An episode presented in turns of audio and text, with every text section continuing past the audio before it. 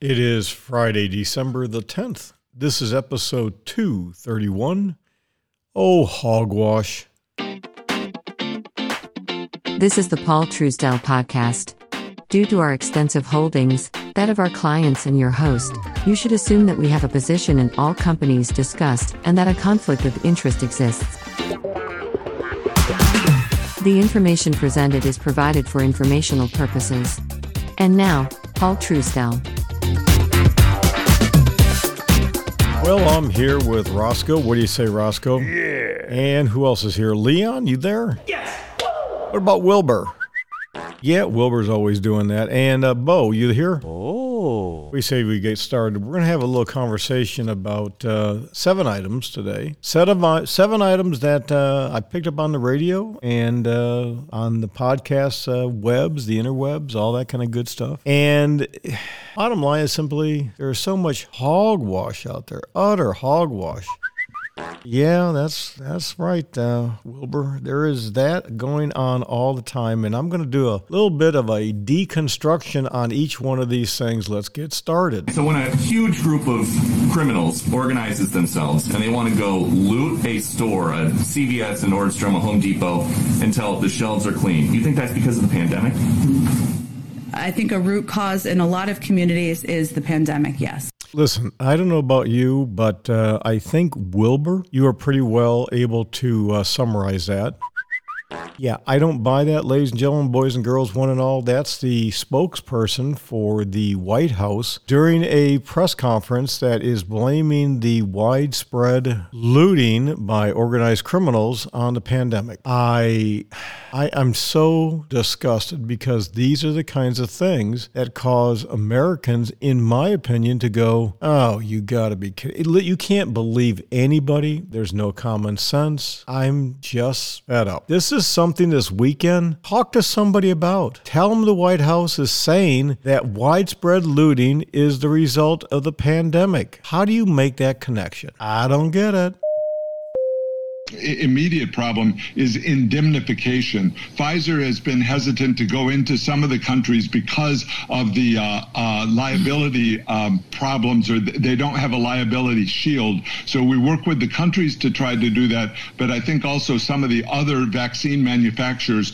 may be able to uh, go into countries because they're operating through subsidiaries. This is all something that we're exploring. And our goal, my goal, is to have vaccines available for people people throughout the developing world based on what their countries decide. We've got financing available, uh, but the, the, the, countries need to choose systems and then begin buying or, or receiving the vaccines. You know, I remember following very closely all of the political people out there and everyone else saying that gun manufacturers need to be sued because guns kill people not people, guns. So, in the same thing, we should ban cars, we should ban ladders, and because some people are having a bad reaction, we should ban all drugs, right? And I mean, obviously, the vaccine, there are some people having a bad reaction, but in this case, what's happening? You can make your drugs because it's science, and you're indemnified from everything. Ah, unbelievable.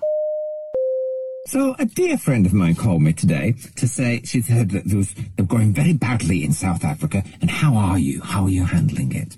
So I'll tell you exactly what's happening in, in South Africa. Nothing.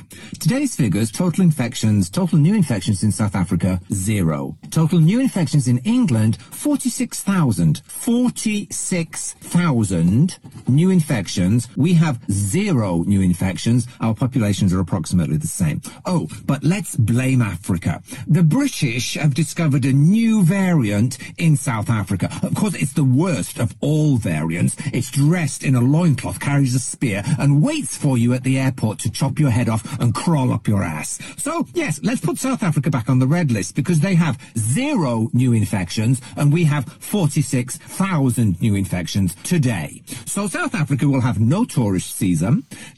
Com- companies and livelihoods will be decimated yet again. I've already already had guests cancelling their Christmas and their journeys. I had guests leave today early from Spain because they're now afraid they won't be able to get back on a plane because the British have discovered a new variant in Africa. And of course, it's the worst variant ever. Meanwhile, we're all sat here having no new infections and getting on quite nicely, thank you very much. So what's happening in South Africa? I'll tell you. I'm going to the pub where I'm going to drink a beer, which will cost me the equivalent of one pound. Unbelievable. When in doubt, who do you blame? Blame black folks. That's right. And then what you want to wonder, you wonder why folks that are black are not having the vaccine at the near the rates of those who are in England or in Israel. They're oh, they're getting what are they getting? Vaccine number 37? Look at the damn infection rates. And then oh, everything came from Africa, the latest one. I mean, this thing ah has anybody ever given any thought to what the Sam hell is going on? I don't think so. Hi, Adam. Thanks for uh, the uh, topic uh, in your show. Uh, really appreciate it also from the kids here in the car. We are in Rwanda right now, and even here in Rwanda, you don't have sheep that are masked, but look at this here. You don't want to miss this one. The goats, all those goats are masked. Look at them. Look at them. They all have masks on their noses. And we just asked the guy why they do it. And they showed us their own mask and they said just a mask against COVID. Really, you can't believe this, right? It's true. This is COVID 2.0. 2.0. It's Omicron in Rwanda. On, on speed. Omnicron on speed. Look at this one. You can't believe it, right? This is reality in Rwanda. Okay. Bye bye. All the best. Bye bye. So we've got, yes, in Rwanda, for those of you who don't know where that is, that's in Africa. And they're masking goats and sheep. I wonder if they're going to start masking rats and snakes and spiders, and that's not what it takes to love me. Oh my God, I love this. Can you freaking believe this stuff? I don't know. You got to believe it because this is real. Video sent in from our friends in Rwanda. New York City opened the nation's first supervised injection sites. This is one of the two sites. Now, besides being allowed to inject drugs, users will also be provided with clean syringes and be supervised by trained staff. The city's health commissioner said every four hours someone dies of a drug overdose in New York City. According to the mayor, these centers can help bring that number down. A user at the site agrees with the mayor, saying it provides a safe environment for addicts. They're shooting up or smoking or sniffing, whatever it is, in a safe place where no one will get hurt physically, mentally, emotionally, and they can get saved if they have an overdose. But critics say these sites might be an incentive for addicts to use more drugs. And they might bring more drug users to the area, which can lead to an increase in crime. So, how do local residents feel about the new center? I don't think it would be that big a deal. Not around here. Well, if, if they're under supervision and it's for their benefit, definitely. You understand? But if it's going to harm anyone, then it's a big no. I don't think it's going to help the neighborhood. It's not helping the people as much as they would imagine. The focus should be on the prevention of um, drug use, I guess. So helping them to get off of the addiction. The mayor says he's proud to show cities across the U.S. how New York is approaching the opioid crisis.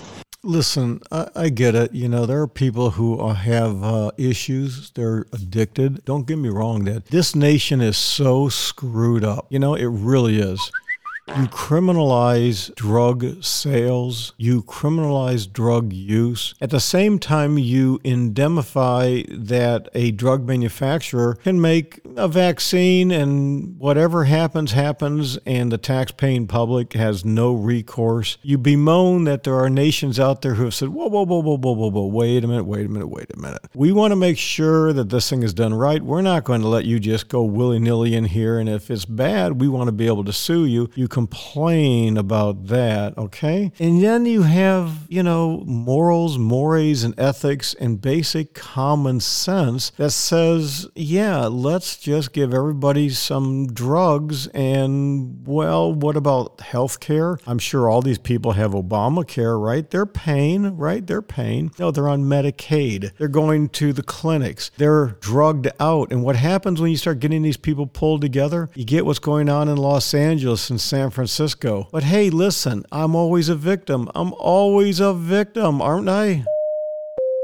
In the ongoing Theranos fraud trial, former Theranos CEO Elizabeth Holmes made allegations in court that she was raped by her former boyfriend and Theranos COO, Sunny Balwani. NTD's Jason Blair has more. On Monday, Elizabeth Holmes took to the witness stand again in her defense, informing the court that she was raped by her former boyfriend and COO of Theranos, Sunny Balwani. Holmes, the former CEO of Theranos, is facing 11 accounts of fraud along with Balwani. These charges are in regards to Theranos' blood testing laboratories making false claims of breakthroughs in blood testing technology and cheating millions from investors, doctors, and customers. Holmes has pleaded innocent, claiming ignorance, and accuses her colleagues of the questionable actions. The defense painted Balwani as being coercive and critical. Holmes was emotional during the testimony and accused Balwani of repeatedly raping her during their 11 year relationship. She said she was struggling to cope and suppress the pain by putting all of her time into building Theranos. The trial has been going on since August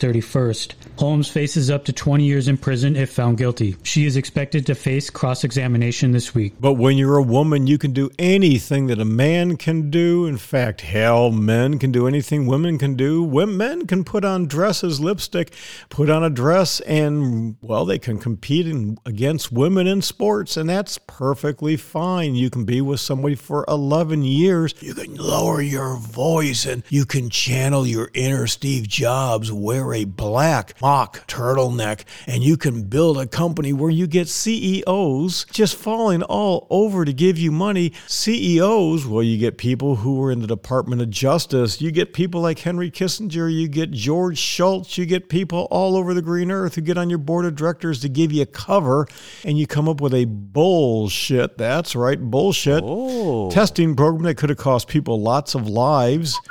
That's right. That sucks, isn't it? And so this person, they finally charge her. She's pure, pure fraud. But what does she do? Oh, it's not me. I'm a woman. Oh, you can't blame me. Oh, this man had sex with me, but I'm the CEO of a big company and I can hold my own. Hello, and thank you for joining us for this episode of the Health Essentials Podcast. I'm your host, Annie Zaleski, and today we're talking to pediatric cardiologist Dr. Francine Erenberg, director of the Pediatric Cardiology Fellowship Program at the Cleveland Clinic Children's Hospital, about chest pain in children. When adults are feeling chest pain, it can be a sign of a heart attack or another serious cardiac event. Chest pain in children can also sometimes signal problems with the heart, although there are also other reasons for pain that aren't caused by a serious condition. Dr. Erenberg is here to explain why your child might be feeling chest pain and how to tell when it's time to worry. Dr. Erenberg, thank you so much for being here. Thank you for having me. So, first off, give us an overview about how common chest pain is in children. Chest pain is fairly common, actually more common than most people realize. Um, and as you mentioned, there are some serious causes of chest pain, although many uh, causes are not serious. What are some of the, the frequent or common causes that doctors tend to hear that why a child might have chest pain? So, some of the more common reasons are from irritation or inflammation of the other things in our chest, such as the ribs, the muscles, the joints. Um, those can typically become inflamed or irritated through some common things that we do, such as exercise, exertion, new sports, weightlifting, basically using muscles in a way that we haven't used them frequently. Yes! So basically, now what do we do? We have children who are dying and having heart attacks. Causation is not necessarily, you know, co- correlation back and forth there, but the reality in life is, oh, yeah. I mean, of course, children are dropping dead of a heart attacks. You know, and I know. Come on, ladies and gentlemen, boys and girls, one and all. Oh. You know that uh, when Bo, you and I were out there playing, you know, we were playing Army and we were playing football. And do you remember, Bo, when we, we had that extra, you know, down the street, that, that plot of grant, ground? We, we all got our lawnmowers and, and we got our rakes and our shovels. We made a we made our own baseball field, you know, we did. And we played baseball. Remember all the heart pain and chest pain, and we would run to first base because we didn't exercise, you know? Thank God mom and dad did not give us bicycles. Oh, God. Can you imagine if we had had bicycles? Oh, we, would, we wouldn't even be able to run to first base. And when we ran to second base, remember when Charlie uh, stole uh, second base? It was so cool. Oh. And we all had to wait because Charlie, you know, doubled over in between because of chest pain, you know, and weightlifting, you know. Oh, man, thank God my parents did not buy me a set of weights since I, well, I was 12. Like I said, oh, I want a pair of some weights. I want to start lifting weights. Oh, thank God they didn't do that. Otherwise, I would be definitely dead by now. Oh my God, yes. It is what it is, what it is. So, what's going on, ladies and gentlemen, boys and girls, is propaganda. We've got to get people used to the idea that the pandemic is causing everyone to go out there and they're looting. That's the reason why. They're looting not because they're criminals, they're looting because of the pandemic trust science no matter what science says. You know, if they come back and say that lobotomies are a good thing, trust science because it's a good thing. And whenever you got to blame somebody, oh, blame the blacks in Africa. They're the ones for the new variant, just because nobody there is really dropping dead. But in England and here and everywhere else where we're fully vac- vaccinated, we're screwed up the you know what who. But it's those black people who aren't getting it. Oh, it is what it is. And then animals. Remember, they were calling the herd of minks. Minks are spreading. That's right, the vaccine. I don't know why we haven't killed all of our dogs and cats. Got to get rid of them. If the goats and the sheep and the rats and the snakes are being mass, we ought to do that as well. Of course, in New York, everybody's taking drugs because they're so concerned about the virus. That's what's going on. And you can be in a relationship for many, many years, but those powerful men, they influence women to do things they shouldn't do, like, you know, steal millions and millions and millions of dollars, commit one of the greatest frauds. But if you get lots of big name people on your board of directors, yo, I just didn't know what I was doing. And of course, we got to roll out all the experts because when things start to, well, from go to shit in a handbasket, tell everybody that, oh, what's going on is normal. It's absolutely normal because yeah. the doctor says so. If you want to know why I get so fed up with journalists, news, and everything else, it's pure sales and propaganda. And I'm begging you, I'm asking you, I am pleading with you. Just think about it. Look at the facts and figures and make good old fashioned fashioned common sense because that's what I do every damn day for every one of our clients. With that, have a great weekend. Tippecanoe, Tyler too. We're out of here. See you Monday. The wrap up. This has been the Paul Truesdell Podcast. The Paul Truesdell Podcast is sponsored by nobody. Why? Because paid advertising chokes and corrupts free speech. Yeah. Bandwidth, production, and hosting for the Paul Truesdell podcast provided by Fixed Cost Financial, the home of fixed cost investing. A true fiduciary based registered investment advisor and manager. Visit fixedcostfinancial.com. That's fixedcostfinancial.com. This is called Archie's Hunt, and I'm playing this in honor of my Treeing Walker Coonhound, Archibald Truesdell, my office buddy.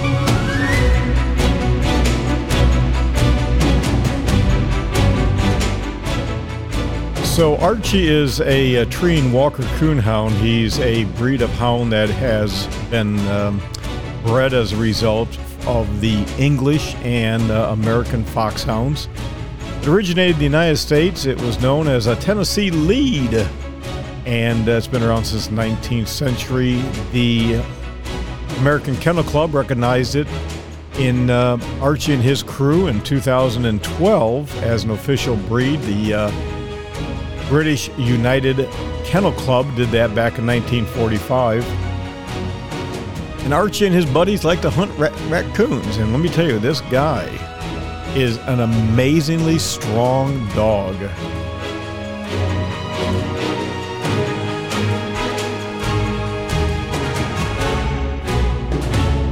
Not something for the weak kneed retiree. He'll pull you down on the ground and drag you. Man, he's knocked me to the ground.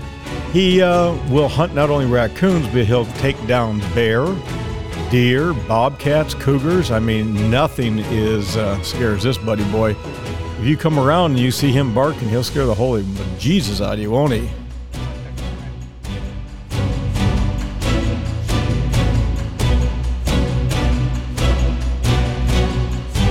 He has a uh, distinctive uh, bail that allows him to identify from other uh, coonhounds as well from a great distance. He just like has this this ringing voice. It's so cool to listen to. So this is uh, this is called Archie's Hunt, and it's in honor of uh, my buddy, and we'll play it out. Have a great weekend. Thanks for joining me, and Franny, this one's for you.